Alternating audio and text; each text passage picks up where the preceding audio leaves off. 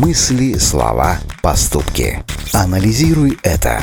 Измени свою жизнь с помощью популярной психологии. У каждого человека есть четыре стороны его жизни. В психологии их называют женами и предлагают выбрать в объятиях, какой вы проведете свой век. Это довольно интересный прием, который показывает, что вам на самом деле дорого. Так давайте же взглянем на этих жен поближе. Анализируй это. Первая психологическая жена человека – это обычно то, что вам дороже всего. Это вы сами, ваш внешний вид. Это то, что вы балуете золотом, бриллиантами и заморскими украшениями.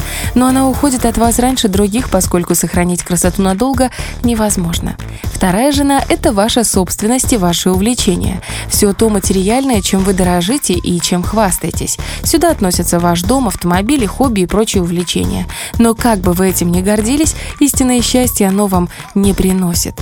Что касается третьей психологической жены, то это ваша семья и друзья. Именно к ним вы будете обращаться в трудную минуту, и они станут вашей поддержкой и опорой. Анализируй это.